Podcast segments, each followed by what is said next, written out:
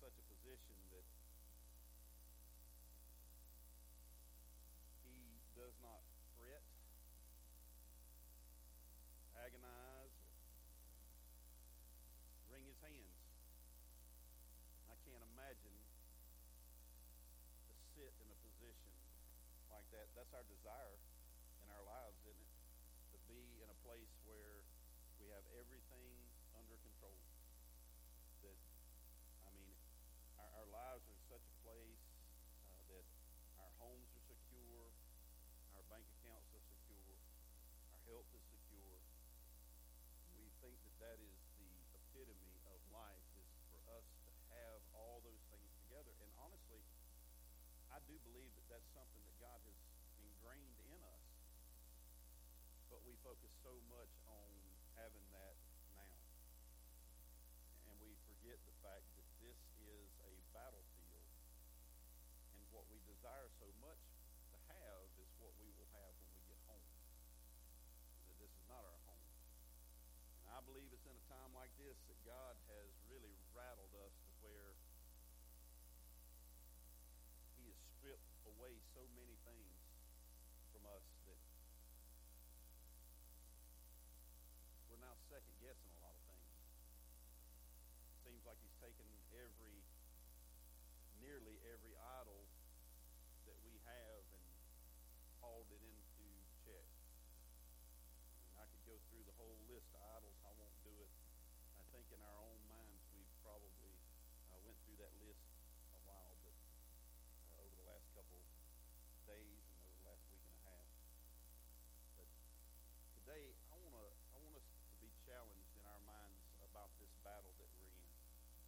This this war that is waged on this earth and this battle that we're in. And in this battle, I believe there are marching orders. It's amazing that March the 25th is the National uh, Medal of Honor Day. I was doing a little research and read a story of a man by the name of William Harvey Carney. He was the first African American awarded the Medal of Honor. He was born a slave in Virginia, but eventually made his way to freedom in Massachusetts. When the Union Army began accepting volunteers, he joined the 54th Infantry Regiment, the first African American unit organized by the northern states, though it was led by white officers. The 54th Massachusetts Infantry Regiment, led by Robert Shaw, was tasked with taking Fort Wagner, a beachhead fortification that guarded the southern approach to Charleston Harbor. A previous attack on the fort failed, and the 54th was chosen for the next.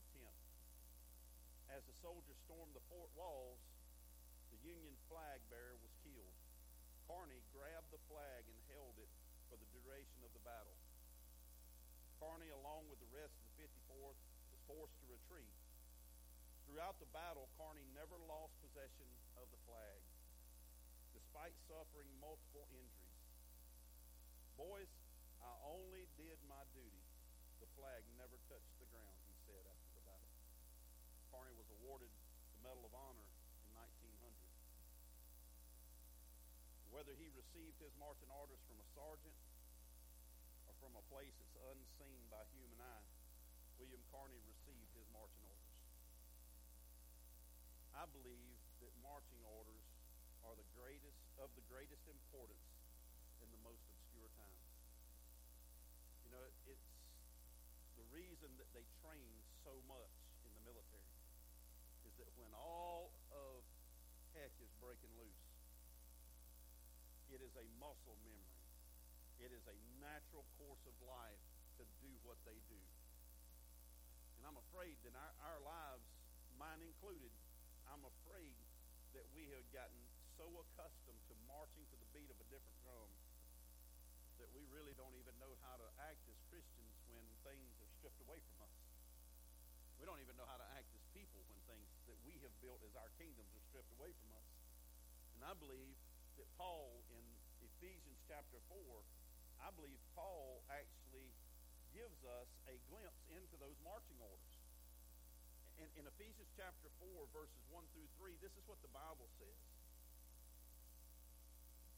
It says, I, therefore, the prisoner of the Lord, beseech you to walk worthy of the calling with which you were called, with all lowliness and gentleness, with long suffering, bearing with one another in love, endeavoring to keep the unity of the Spirit and the bond of peace. Paul here, I believe, gives us at least three of those insights into our marching orders. And the first one is simply this. It's why we march. Why do we march? Why do we live this Christian life? Why is it that we go against the stream of the normal course of life? And, and, and you know, it's amazing when I say that, I think that we have an opportunity today to march in that direction in a greater way than we ever have. Our eyes have been opened. Our ears are attentive to things that we have not been attent, had our attention turned to before in our lifetimes. I mean, our world is actually being put on pause. You go around and you amazing. We we uh, just talking with people this week that that how businesses are scaling down, how traffic is so light now that you can commute so quickly.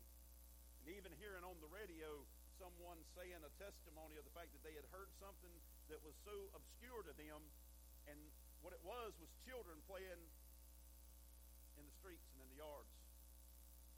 Families sitting around dinner tables again, cooking at home a little more than we have in a long time.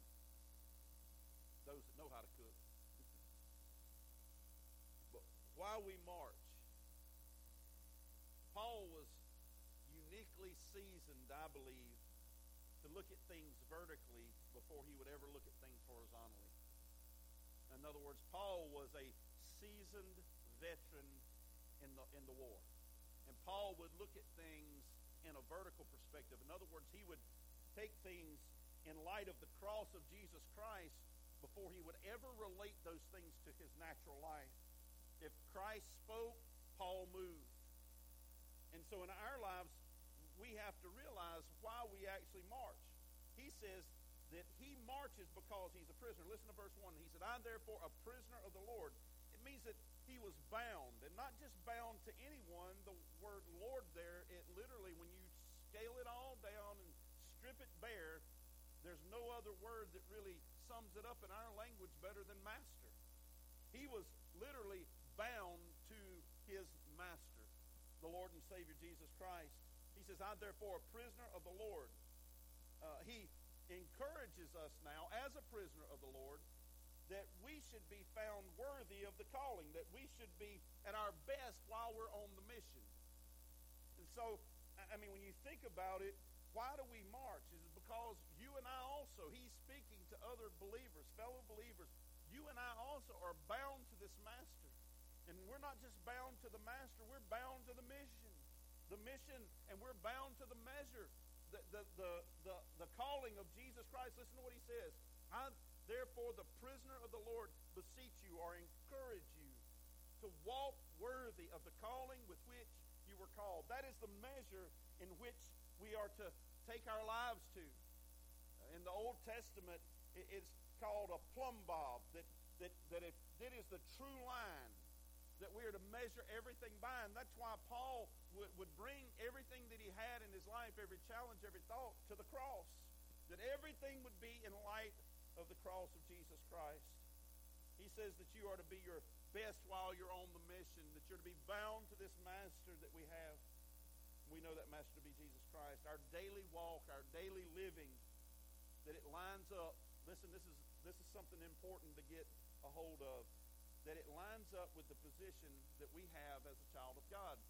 When he, he says there, uh, I therefore, the prisoner of the Lord, beseech you to walk worthy of the calling with which you were called. That worthiness, that word worthy there, the best picture we can give you is the picture of a set of scales. And that in our lives, we are on one side as we live our lives. And then there is the calling with which we were called. The, the, the price that was paid on Calvary's cross, the redemption of mankind, the, the reconciliation that, that was made there for the war that was that God had against man and the peace that was brought. And it's on one side and we're we're on the other side in our lives. And as we go through our lives, we are to keep that balance that, that we are representatives of the King of Kings and of the Lord of Lords. We are the representative for his hands and his feet. So our marching orders can be started by understanding why we march. I, just want to take a side note and say this. Isn't it a good thing to follow him? I mean, you can't tell me enough about my master. You can't tell me too many times of how he turned water into wine. You can't tell me too many times of how he healed a sick person. You can't tell me too many times, even after 20 years of serving him. You can't tell me too many times of how he touched the leper. And you can't tell me enough of how he caused the blind to see, spoke to the winds and told them to go back into their chambers, told the sea to lay down like a baby, slick as glass. You can't tell me too many times about the king that I serve. And I'll just say this. The king you follow dictate how you march. So that brings us to our second thought.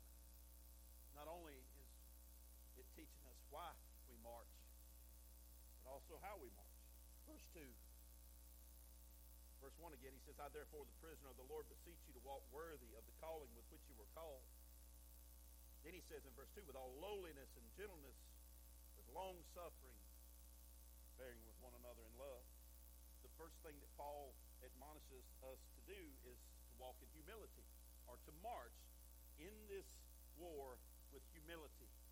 It is a total contrary uh, thought process. It's contrary to our natural uh, way of thinking. As a matter of fact, John Wesley observed that neither the Romans nor the Greeks had a word for humility. They saw anyone that did not think of themselves with pride and self satisfaction as a coward, as if humility was a sign of weakness. But yet, Paul here encourages us that we are to walk in humility. As a matter of fact, in 1 Peter chapter 5, he says to humble yourselves because God resists the proud and gives grace to the humble. Therefore, humble yourself up under the mighty hand of God that he might exalt you in due time. So God promotes the humble. And so in this war that we wage, we have been stripped of our own personal private powers. And God says, I want to empower you, and the way I'll empower you is if you first find yourself to be humble. This seems to be the foundation of the Christian walk, is humility, because nothing else can be added to the top of it until you actually have humility. I'm going to tell you, that is a lifelong struggle. It is a lifelong struggle. Humility is at the very heart and foundation of Christian character and life. So without humility, you have nothing to build upon. But if you lay that foundation of humility, Paul says, then upon humility, you need to add meekness or gentleness. This is one that I struggle with probably the most. You would think that humility would be the one that you struggle with the most, and I would say that it is a great challenge. But for me, and I believe for a lot of folks, the moment that we begin to be humble, we begin to be proud again in that humility. And so it's that constant battle. I find it that it's on that side of the humility that I begin to have my greatest battle as an individual as one to be submissive up under his lordship or to be walking according to the orders in which he has given me. That word meekness, it's not timid weakness. It's it, it means it has nothing it means that it's power under control. It's the picture of an animal being tamed. A matter of fact, it's used often of horses. How the horse would be broke, broken, and the, the, the master would control the horse. and you know, it's kind of interesting in it, isn't it? You can take a horse and break him, but he doesn't lose his strength. As a matter of fact, they they plow the straightest roads when they're under the control of the reins? Still have all the power that they had before, but now it's just power up under control, and that's what God wants for us is that we would be up under His full control, humility, and then upon humility builds weakness, and then upon weakness we have patience. If we ever get to that point, to where we have experienced meekness. At that point, there is this thing called peace, I believe, that comes along with the patience. I believe the patience produces the peace that comes in us. It, it's the patience to endure negative circumstances and never give in to them.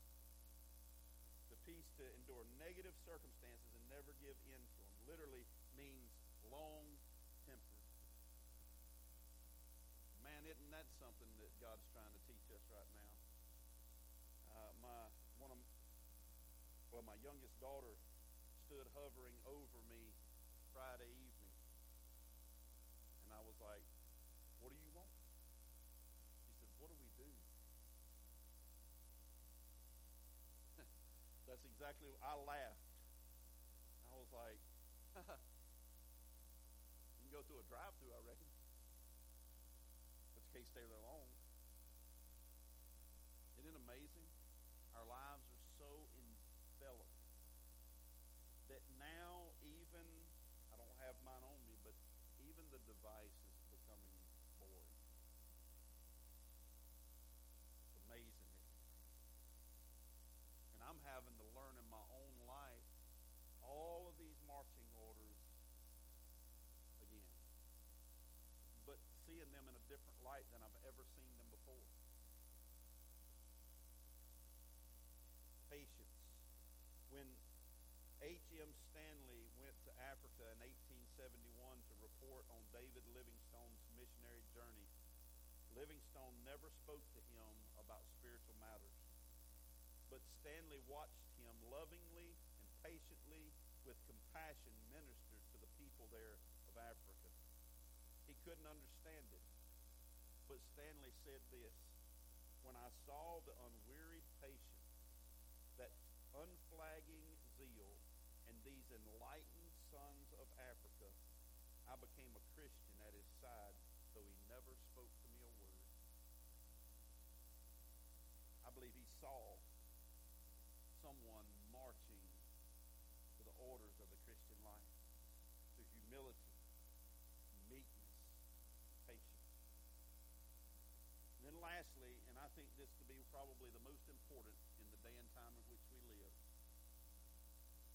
is the fact that within our marching orders, we need to remember with whom we march. We need to remember with whom we march. See, we're not an island unto ourselves. As Christians, we don't walk to the beat of our own drum. We walk, walk to the beat of His drum. But we don't walk alone. Watch, watch the words here, verse 2 again.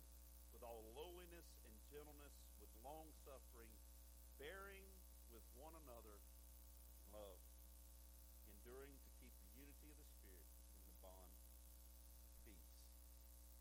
Bearing with one another. Other believers. Other believers who need to be covered with love. That is the bearing with one another in love. And that word for love is the same word that Christ shared for us in the cross of Calvary. That we are to bear with one another in love. When we look at that text and look at that word there, bearing, the bearing with one another, it is literally the picture of taking a blanket and covering someone so that others can't see the trauma that they're in. First Peter teaches us that love covers a multitude of sins. There are a lot of things in the Christian life that we could shield our brothers and sisters from. I, I, it's been amazing to me. I, I know As a matter of fact, I've been trying to keep myself away from the negative press.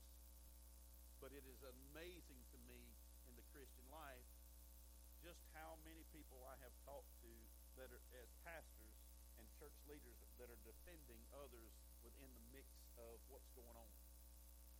I, I even said from this very platform myself last week, if somebody meets or somebody doesn't meet, it doesn't make one more spiritual than the other. But it's amazing to watch, and I'm just going to go ahead and get it out. It's just amazing to watch some people say, well, if you, if you had faith, you'd meet. That is the very attitude in which the church gets destroyed. You have a responsibility before God to walk your walk. I have a responsibility before God to walk my walk. There's nothing that would thrill me more than to see a couple of services full of people sitting in the building. But that doesn't define who the church is. And it doesn't define who my Lord and Savior is, my master. We, we fight in a different battle today than we did two weeks ago. The marching orders are still the same, although the battlefield has changed. Nothing about the Christian life changes other than the fact that we may see a little more clearly exactly why we are commissioned to fight this battle. Because there are people out there wandering around and they're walking through stores with this look upon their face of like, what do I do? I know y'all have all heard this silly joke going around about the rapture. If you hadn't, I'll share it with you. That the reason that there's no toilet paper is because the roll's been called up yonder. So it's, but people are walking around. I walk in the stores and I look at their faces and it literally breaks my heart. I'm not worried about what's going on in the store on the shelves. I look at the people and I go, they have no idea. They have no hope whatsoever. There are people that are panicking because if they don't grab enough resources and huddle up in their holy huddle at home or somewhere that they'll not survive. And for the Christian, the one that truly knows Christ, I'm not saying that we live recklessly, but I'm saying that we make it through life with a different perspective because if I stay, I'm good. If I leave here, I'm still good. As a matter of fact, I'm better. Paul said, For me to die is gain for me, but for me to stay is gain for you. So if I stay here a little bit longer, that gives me an opportunity to fight in a few more battles. But if I leave here, then what we all have been searching for becomes becomes sight. Other believers need to be covered with love. In other words, when you see a brother or sister that is ha, has sin in their lives, if there is not someone immediately that needs involved in it so that reconciliation can happen, or maybe you need to give a little time and work on that so that reconciliation can happen, then nobody else really needs to know about that. And it is our job as our brother, as brothers and sisters to come along beside them and throw the blanket over them and take them to the only place that they can get help, and that's the cross.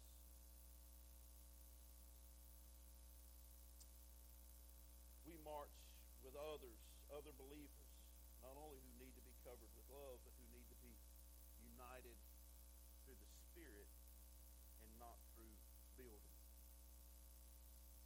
Endeavoring to keep the unity of the Spirit. That's what he says there. He says, bearing with one another in love, endeavoring to keep the unity of the Spirit in the bond of peace.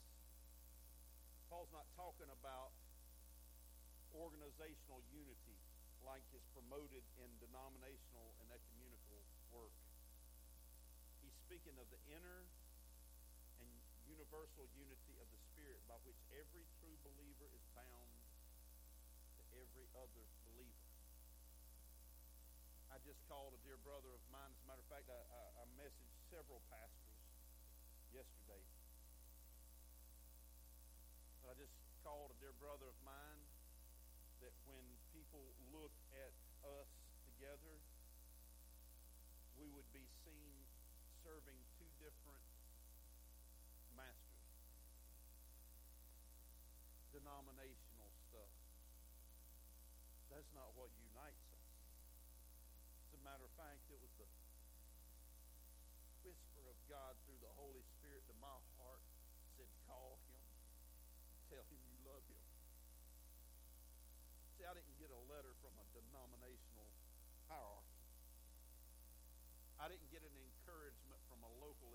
administrative body over some denomination.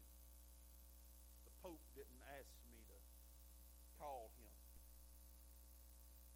Before the signs were ever in front of buildings, the Holy Spirit of God was building a church. This unity does not come from the outside, but it comes from the inside. The church is not the organizer of the unity, but it's the unity that is the organizer of the church. That's what the body of believers is. Not a we always say it's not a building, it's it's people. Other believers. And lastly, other believers who need to be bound together in peace. That's what it literally means there, endeavoring to keep the unity of the Spirit in the bond of peace. It's almost like a belt that would bind us together, that we would be we would be pulled together in the bond of peace, the belt that surrounds and binds God's people together. One mind, one accord. That's what united the first church in the book of Acts. One mind, one accord. Meeting together, house to house, breaking bread, studying the apostles' doctrine, praying together, seeking the Lord's direction, having communion.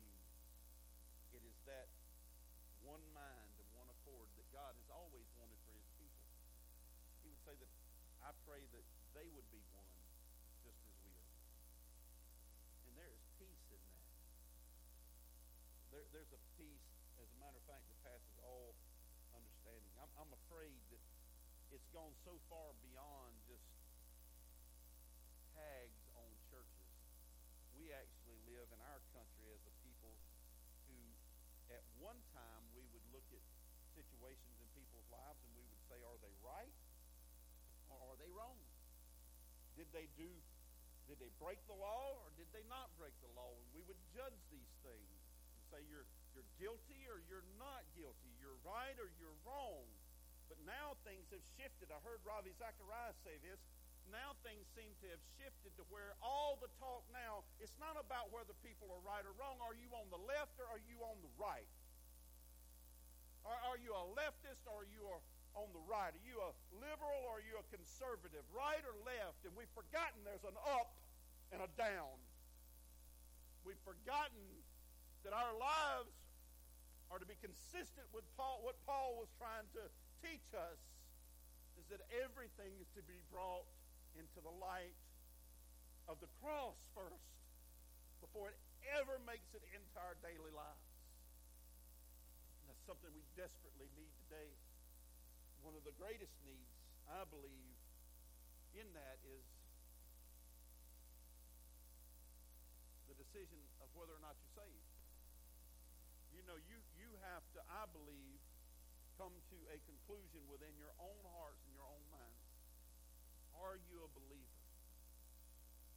If you're if you thought that you were a believer, but you don't really know for sure, here's a simple way get to the heart of it. Are you are your is your debt paid? And do you live life differently now that your debt has been paid and you have secured that? See, everybody on the face of this planet is guilty. All of sin fall short of the glory of God. That means if you stole something throughout your life, you stole a pencil off your third grade teacher's desk or whatever you have ever done, anything you've ever taken that does not belong to you, no matter how little or insignificant you may think that it is. You took a cookie off of grandma's counter. Guess what? You're a thief. And thieves will stand guilty before God if their sins not atoned for. And we could go through the whole list. Have you uh, took the Lord's name in vain? Have you um, backtalked your mom and daddy? I mean, we could sit here and walk through the list of ten. He says if you're guilty of one, you're guilty of them all. If you're found guilty, you'll stand before a judge. I believe the Bible teaches us, and that creation itself screams that God is that judge. And you'll stand guilty before that judge one day. And there's only one thing that will acquit you. That is the atonement that was paid on Calvary's cross. Scarcely for a righteous man will one die. But he died for us while we were yet sinners. Christ gave his life and died for us. For the unrighteous. The righteous for the unrighteous. And all he is requiring of us is that if you hear the Holy Spirit of God whispering in your heart, you really need to get this straight. He says, you need to admit right now that you're a sinner. You need to confess it right now to yourself and before God. God, I'm a sinner. Just as the prodigal son came to himself in the pig pen and said, I've sinned against heaven and against my father, no longer worthy to be called his son. You admit that you're a sinner. Then you believe by faith that Jesus Christ died on the cross to pay the penalty for your sins. He died on the cross to pay the penalty for your sins. Then everything that you have ever done or will ever do, he paid for on that cross. He took the punishment that you deserved. He stood in your place. And then you confess him as Lord. That he rose from the tomb on the third day, and now, since he has the only keys to death, hell, and the grave, he has the only answer. You confess him as the Lord of your life. So you admit that you're a sinner, believe that Jesus Christ died on the cross for your sin, that he rose again on the third day, and that you confess him now as your Lord, and that you're going to live for him for him from this point forward. The Bible says that the old things will be passed away and the new things will come, that all will be made new. And it's not that God changes what you do, it's that God changes what you want to do. God didn't come to make bad people good. God came to make dead people live. That's why he came. So if that's you right now, you can pray and ask Christ to be your Lord and Savior by praying and saying, God, I'm, I'm, I'm a sinner. I'm lost. And I realize it today. I died on the cross for my sins, and that you rose on the third day. And we're going to be celebrating that very soon, Easter. And I'm going to tell you right now, hell itself ain't going to stop that celebration. The coronavirus can do whatever it wants to, but that will be a celebration day regardless of anything that's going on in this world. We will celebrate Easter.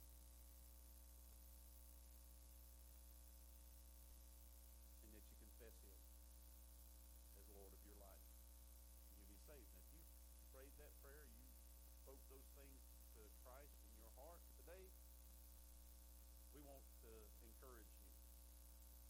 You can um, find us in multiple ways. You can go on our uh, Facebook page and find us, Chestnut Ridge Baptist Church. You can also go to the website, Google Chestnut Ridge. You find us there.